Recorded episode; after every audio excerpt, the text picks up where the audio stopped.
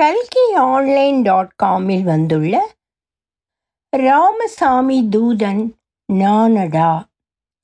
இதனை எழுதியவர் எழுத்தாளர் மீனாட்சி பாலகணேஷ். ஒலிவடிவம் சரஸ்வதி தியாகராஜன் பாஸ்டன். வள்ளியம்மாள் வெற்றிலைப்பாக்கு தட்டோடு வந்து கணவர் எதிரே அமர்ந்தாள். கொழுந்து வெற்றிலையின் காம்பை கிள்ளி தனது புடவை தலைப்பில் ஈரத்தை துடைத்துவிட்டு இலையின் பின்புறம் சிறிது வாசனை சுண்ணாம்பை தடவினபடியே கணவரிடம் பேச்சு கொடுத்தாள்.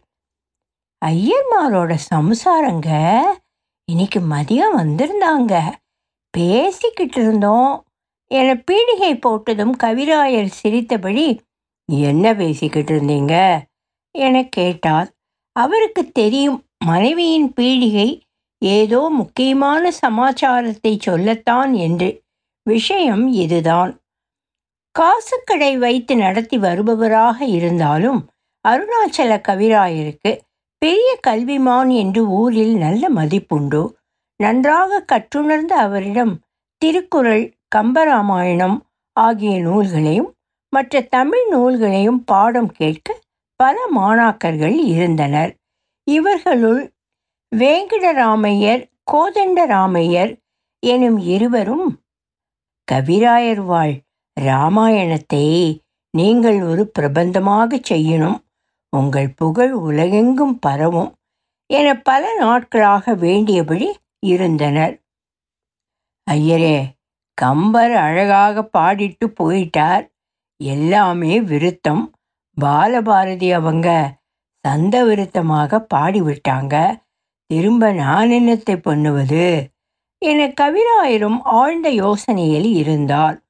கம்பராமாயணம் எல்லாம் படிப்பறிவற்ற எளியவர்கள் பாமரர் ஆகியோரின் எளிய சிந்தைக்கு அப்பாற்பட்டது. பாமரரும் வீட்டு பெண்களும் அக்காலத்தில் பெண்களை பெரிய படிப்பு படிக்க வைக்கவில்லை என்பதை இங்கு நினைவில் கொள்ள வேண்டும். கேட்டு மகிழும் வகையில் அதனை எளிமையான இசை பாடல்களாக ஒருவரும் அமைக்கவில்லை. தாம் அவ்வாறு செய்தால் என்ன என்று கவிராயருக்கு எண்ணம் வந்தது. கூடவே ஒரு சிந்தனையும் உதித்தது. ஐயரே ராமாயணம் எல்லாருக்கும் போய் சேரணும். கொஞ்சம் எளிமையான கீர்த்தனங்களாக ராகங்களில் அமைத்தால் எல்லாரும் பாடி மகிழலாமே அல்லவா? என்றார். வேர்பிடித்த இந்த யோசனை பெருத்த கிளைகளுடன் மரமாக வளர்ந்தே விட்டது. விறுவிறுவென ராமநாடகம் அழகான தமிழில் விருத்தங்களாகவும் கீர்த்தனங்களாகவும் வளர்ந்தும் விட்டது. பழம் நழுவி பாலில் விழுந்தாற் போலாச்சு. உடுத்த புடவைதானே பாம்பாய் கடிக்கும். ஊர்க்குருவி உசர பறந்தாலும் கருடனுக்கு இணையாகுமா? என வழக்கத்தில் இருந்த மக்கள் கூறும் பல சொலவடைகளையும் கீர்த்தனங்களில் கலந்து எழுதினார் கவிராயர். அவ்வாறே இந்த கீர்த்தனங்களை சங்கீதத்தில் தேர்ச்சி பெற்ற தனது இந்த இரு சீடர்களையே கொண்டு பல இடங்களிலும் பாடச் செய்தால் அவை விரைவில் அனைத்து தர ஜனங்களையும் சென்றடையும் என கவிராயர் கருதினார். ஆகவே கீர்த்தனை வடிவில் அமைத்த எளிய சொற்களால் எழுதிய பாடல்களை பாலகாண்டம் முதல் யுத்த காண்டத்தில் அங்கதன் தூதுவரை பாடினார். கண்ணிகளும் விருத்தங்களும் இடையிடையே கலந்து வரும்படி பாடினார். வேங்கடராமையரும் கோதண்டராமையரும் இவற்றை உற்சாகமாக கற்றுக்கொண்டு தமக்கிருந்த இசை ஞானத்தால் தமிழ்நாட்டின் பெரிய நகரங்களுக்கு சென்று பாடி வந்தனர். அப்போதுதான் ஒரு நாள் வேங்கடராமையரின் மனைவி கமலம்மாள் கவிராயரின் மனைவியிடம் சொன்னாள் அவ குரு கிட்ட இருந்து கீர்த்தனங்களை கத்துண்டு வந்து அகத்திலே அபியாசம் பண்றப்போ உடம்பே செலுத்திடுத்து மாமி. என்னம்மா வார்த்தைகள் வந்து விழுந்திருக்கு? குரு வாயிலிருந்து. கோதண்டராமையர் பாரியாளான சீத்தம்மா அதற்கு பாடித்தான் காட்டேன் கமலம் நீயும் நன்னா பாடுவியே. கமலம்மா பாடினாள். சுருட்டியில் காண வேணும் லட்சம் கண்கள் சீதா தேவிதன் காலுக்கு நிகரோ பெண்கள். சேனுலகெங்கும் வாட்டி திசையெங்கும் கீர்த்தி நாட்டி திரியும் ராவணா உந்தன் இருபது கண் போதுமோ? என்று அவள் பாட பாட வள்ளியம்மை சொக்கிப் போனாள். தன் கணவராய் இப்படி ஒரு அழகான பாடலை இயற்றி இருக்கிறார் என நினைத்தபோது அவரை கைப்பிடித்த நாளை விட இன்று அவர் மீது பேரன்பும் அபிமானமும் பெருமிதமும் பொங்கி வழிந்தன. முந்தானையால் கண்களில் துளிர்த்த ஆனந்த கண்ணீரை துடைத்து கொண்டாள். இதைத்தான் இப்போது வள்ளியம்மாள் கணவரிடம் சொன்னாள். உலகமே பூரிச்சு கிடக்கு தெரியுமா? உங்க கீர்த்தனங்களை கேட்டு என்று கூறி அவர் பாதங்களை கண்களில் ஒற்றிக்கொண்டாள். ஆனால் கண்டனங்களும் எழாமல் இல்லை. அடா புடா என்று என்ன பாட்டு எழுதியிருக்கிறார்? என தமிழ் புலவர்கள் சிலர் எள்ளி நகையாடினர். விட்டுவிடடா சீதையே என்று ஜடாயு கூறுவதாக அமைந்த பாடல் அடடா வெளியே புறப்படடா என அங்கதன் ராவணனிடம் சொல்லும் பாடல் குத்துக்கு வாடா ராவணா என ராவணனை மல்யுத்தத்துக்கு அனுமன் அழைக்கும் பாடல் ஆகியன பலவிதமான ஏளனங்களுக்கு உள்ளாகின. அருணாச்சல கவிராயர் சோர்ந்து விடவில்லை. அவர் அதுவும் கடவுளின் சித்தம் என பேசாமல் இருந்தார். வீட்டு வாசலில் அவருடைய வில்வண்டி வந்திருந்தது. ஒரு நிகழ்ச்சிக்காக சென்னை பட்டணம் சென்றுவிட்டு திரும்பியிருந்தார்கள். அவர்களது இரண்டு மாணவர்களான வேங்கடராமனும் கோதண்டமும் திண்ணையில் உட்கார்ந்து உற்சாகமாக பேசி கொண்டிருந்தவர்களை சுற்றி மற்ற மாணவர்களும் உள்ளூர்காரர்களுமாக ஒரு சிறு கூட்டமே கூடியிருந்தது. கவிராயரை கண்டதும் மரியாதையாக ஒதுங்கி வழிவிட்டார்கள். என்ன ஐயரே? என்ன சமாச்சாரம்? என உற்சாக குரல் கொடுத்தார் கவிராயர். திண்ணையின் ஒரு புறமாக இருந்த பெரிய மூட்டையை காட்டினார் கோதண்ட ராமையர் பிதுங்கிய அந்த மூட்டையின் இழுக்குகளில் பட்டு வஸ்திரங்களும் வெள்ளி பாத்திரங்களும் இன்ன பிறவும் தெரிந்தன. இதெல்லாம் சன்மானம் கவிராயர் வாழ் பாட்டையெல்லாம் கேட்டு பட்டணமே பிரமிச்சு போயிடுத்து. ஸ்ரீமான் ரத்தன சபாபதி செட்டியார் அவளோட கோட்டை மாதிரி வீட்டிலே இன்னொரு நிகழ்ச்சியை அடுத்த நாளே பண்ண வச்சுட்டார். விட்டு விடடா சீதையை அடடா வெளியே புறப்படடா இதையெல்லாம் தெருவில் போறவர்கள் எல்லாம் முணுமுணுக்கிறார்கள் என்று வாயெல்லாம் பல்லாக சிரித்தார். வேங்கடராமன் வண்டிக்கார மாரியப்பனை அழைத்தார். மாரியண்ணே வந்து எங்ககிட்ட ராத்திரி சொன்னத ஐயா கிட்ட சொல்லுங்க. எனவே மாரியும் பவ்யமாக நான் பின்னாடி ஓரமாக ஒண்டி நின்றுக்கிட்டு பாட்டெல்லாம் கேட்டுக்கிட்டு இருந்தேனுங்க. என்ன மாதிரி அங்கே இருந்த படிப்பறிவில்லாத சனங்கூட ஐயா மாருங்க பாடுறப்போ கையால் தாளம் போட்டுக்கிட்டு திருப்பி கூடவே பாடினாங்க. எங்களுக்கும் ராமர் கதை புரிகிற மாதிரி எங்கள் பெரிய ஐயா பாட்டு எழுதி இருக்கீங்களேன்னு அம்புட்டு சந்தோஷமாக இருந்துச்சுங்க எங்கள் பெரிய ஐயா தான் எழுதியிருக்காருன்னு நானும் எல்லார்கிட்டையும் சொல்லி பெருமைப்பட்டேனுங்க. என்றவர் அதிகம் பேசிவிட்டோமோ எனும் நினைப்பில் வாய்மூடி கை கட்டி மரத்தடியில் சென்று நின்று கொண்டார். கூடி நின்ற கூட்டத்தில் மகிழ்ச்சி கலகலப்பு அதிகரித்தது. வீட்டு கதவின் பின்னிருந்து கேட்டுக்கொண்டிருந்த வள்ளியம்மாள் கண்களில் ஆனந்த கண்ணீர் பெருக்கெடுத்தது. மேல் துண்டால் திண்ணையை தட்டிவிட்டு அமர்ந்த கவிராயர் முகத்தில் சிரிப்போடு ஒரு பெருமூச்செறிந்தார் யாரம்மா உள்ளே?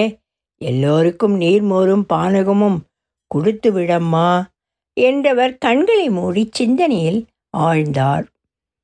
ராமாயணத்து பாத்திரங்களில் அனுமன் மேல் கவிராயருக்கு பெருமதிப்பும் பக்தியும் உண்டு. அதுவே கொஞ்ச நாட்கள் முன்பு அனுமார் பிள்ளை தமிழாக வடிவெடுத்தது இப்போது ராமநாடக கீர்த்தனைகளை எழுதும்போது அனுமனை மிக உயர்வாக காட்டிட கவிராயர் எண்ணியிருந்தார். இலங்கையை எரித்த அனுமனை ஒருவாறாக கட்டிப்பிடித்து ராவணன் முன்பு கொண்டு செல்கின்றனர். அவன் ஆரடா குரங்கே இங்கு வந்த நீ ஆரடா என இகழ்ச்சியாக மரியாதை குறைவாக கேட்பதாக ஒரு பாடலை எழுதியிருந்தார் கவிராயர். இதற்கு அனுமனின் மறுமொழி கம்பீரமாக இருக்க வேண்டும் என சிந்தித்து கொண்டே இருந்தார். பலமுறை பலவாறு எழுதியும் அவர் திருப்தி அடையவில்லை பாடலும் எழுதப்படவில்லை.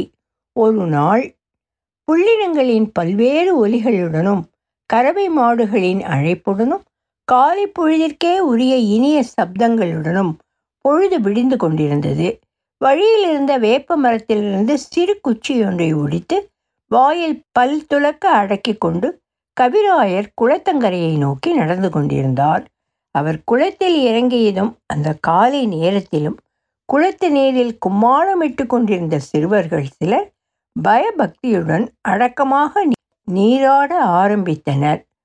சிவோகம் ஓம் நமச்சிவாய என மும்முறை கூறிக்கொண்டு குளத்து நீரில் மூழ்கி எழுந்தவர் அருகே குளத்தின் மீது நீண்டிருந்த மாமரத்தின் ஒரு கிளையிலிருந்து ஒரு பெரிய மாம்பழம் தொப்பென்று விழுந்து நீரை அவர் மீது வாரி இறைத்தது.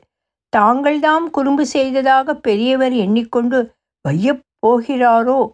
என்று சிறுவர்கள் பயந்து விட்டார்கள். கவிராயர் நிமிர்ந்து பார்க்க பழத்தை எடுத்து கொண்டோடிய ஒரு குரங்குதான் அதை நீரில் நழுவ விட்டதென புரிந்தது. சிரித்து கொண்டார்.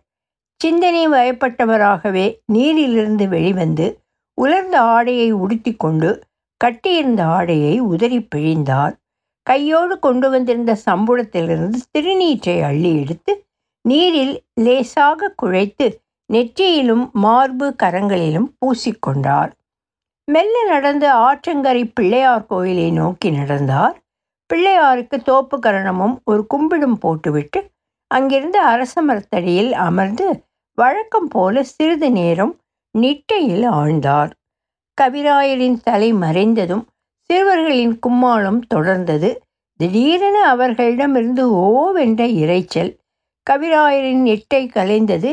சில குரங்குகள் மாம்பழங்களை பறித்து கொண்டும் அங்கிங்கு விட்டறிந்து வீணெடுத்தபடியும் கழித்து சுவைத்தபடியும் இருந்தன. சிறுவர்கள் அவற்றை கல்லறிந்து விரட்ட முயன்றார்கள். ஒரு சிறுவன் கூறான கல்லொன்றினை எடுத்து குறிப்பார்த்து பெரிய ஒரு குரங்கின் மீது விட்டெறிந்தான். அதுவும் குறி தவறாது அக்குரங்கின் தோள்பட்டையில் பட்டு இரத்தமே ஆயிற்று. சிறிய பையன்கள் பயந்து விட்டனர். சிறிது தள்ளி நீராடி கொண்டிருந்த கோயில் பட்டர் வீட்டு சிறுவன் கணேசன் அடே அது அனுமானடா? ராமசாமி தூதனடா? அடிக்கக்கூடாதடா பாவம் வந்து சேருமடா? என்று கூவுவது கவிராயருக்கு கேட்டது. இனி நாம் போனால்தான் நிலைமை கட்டுக்கடங்கும். என எண்ணிக்கொண்டு எழுந்து விடுவிடுவென்று குளத்து மாமரத்தை நோக்கி நடந்தார் கணேசன் கண்களில் வழிந்தோடும் நீரோடும் பீதியோடும் நின்றிருந்தான். உடல் நடுநொடுங்கிக் கொண்டிருந்தது. சாமி இந்த முருகப்பந்தான் குரங்கு மேலே கல்லடிச்சான். பல குரல்கள் ஒன்றாக ஒலித்தன. குரங்கெல்லாம் ராமனுக்கு தொண்டனடா. இனிமே இந்த அட்டூழியம் செய்யாதீங்க. ஓடுங்க வீட்டுக்கு. என்று அவர்களை அதட்டி விரட்டி அனுப்பினார் கவிராயர். விசித்து கொண்டிருந்த கணேசனின் தலையை ஆதுரத்துடன் வருடியவர் நீங்களும் வீட்டுக்கு போங்கய்யா என்று விட்டு சில நொடிகள் நின்று கைகூப்பியபடி அந்த குரங்குகளை ஸ்ரீராமனின் வானர சேனையை பார்ப்பது போல அன்போடும் பயபக்தியோடும் பார்த்துவிட்டு வீட்டை நோக்கி நடந்தார். மனதில் எண்ண ஓட்டங்கள். இந்த நிகழ்ச்சி அவருக்கு எதையோ உணர்த்தியது. உற்சாகமாக உணர்ந்தார் நடையை எட்டி போட்டார் சிறுவன் கணேசனின் சொற்கள் உள்ளத்தில் எதிரொலிக்க வழியிலேயே மனதில் பாடல் உருவாயிற்று. இலங்கைக்கு தீ வைத்த அனுமன் ராவணனால் பிடிக்கப்பட்டு யாரடா நீ குரங்கே என கேட்டதற்கு அனுமன் விடை கூறுவதாக அமைந்த பாடல் உருவாயிற்று. சிறுவன் கணேசனே அதற்கு வித்திட்டான். கவிராயர் இதுவும் கடவுள் செயலே என மனத்தில் எண்ணி மகிழ்ச்சி கொண்டார். முதல் சொல் கிடைத்துவிட்டது. பாடல் பிரவாகமாக பொங்கி வந்தது. மோகன ராகத்தில் அதை பாடிக்கொண்டே வீடு வந்து சேர்ந்தார் அருணாச்சல கவிராயர். மோகன ராகத்தில் அமைந்த அப்பாடல் பல்லவி ராமசாமி தூதன் நானடா. அடடா ராவணா நானடா என் பேர் அனுமானடா. ராமசாமி தூதன் நானடா. அனுபல்லவி மாமலர் தலைவாசனும் கைலாசனும் ரிஷிகேசனும் மறைந்து நின்று தந்த நான் அல்லடா. புறம்பே நின்று வந்த நான் அல்லடா. ராமசாமி தூதன் நானடா. சரணம் மூன்று. கீதம் தெரிந்தும் வேதம் தெரிந்தும் பாதகங்களை சூழ்கிறாய். கெடுமதி கண்ணுக்கு தோன்றாமல் படு நரகத்தில் மூழ்குகிறாய். மாதர் மோகத்தாலே துவண்டு தாழாதவரை தாழ்கிறாய். மயக்கமோ கைவிழைக்கை பிடித்து கிணற்றில் ஏன் விழுகிறாய்? ஆதிமூர்த்திதானே உத்தண்டமாக வந்தான். அறக்கரை மண்ட சீதையை விட்டு பிழையடா. சேதியைச் சொன்னேன் வீர கோதண்ட ராமசாமி தூதன் நானடா. இன்று இந்த ராமநாடக பாடல்கள் இசை நிகழ்ச்சிகளில் மிகுந்த உற்சாகத்துடன் பாடப்படுகின்றன என்பதே அவற்றின் அழகுக்கும் எளிமைக்கும் காலத்தை கடந்து நிற்கும் கவி நயத்திற்கும் சாட்சி. பின் குறிப்பு. இதனை இயற்றிய போது மோகன ராகத்தில் அமைக்கப்பட்டிருந்தது பாடல் புத்தகத்தில் அவ்வாறே காணப்படுகிறது. தற்காலத்தில் இதனை மோகனம் அல்லது பகுதாரி ராகத்தில் பாடி வருகின்றனர். இரண்டுமே நன்றாக உள்ளது. தமிழ் மூவர் காலத்தில் ஒரு கீர்த்தனத்திற்கு மூன்று சரணங்களை அமைத்து பாடினார்கள். தற்காலத்தில் ஏதேனும் ஒரு சரணத்தை பாடுவதே வழக்கமாக உள்ளது. ஒலிவடிவம் சரஸ்வதி தியாகராஜன் பாஸ்டன்.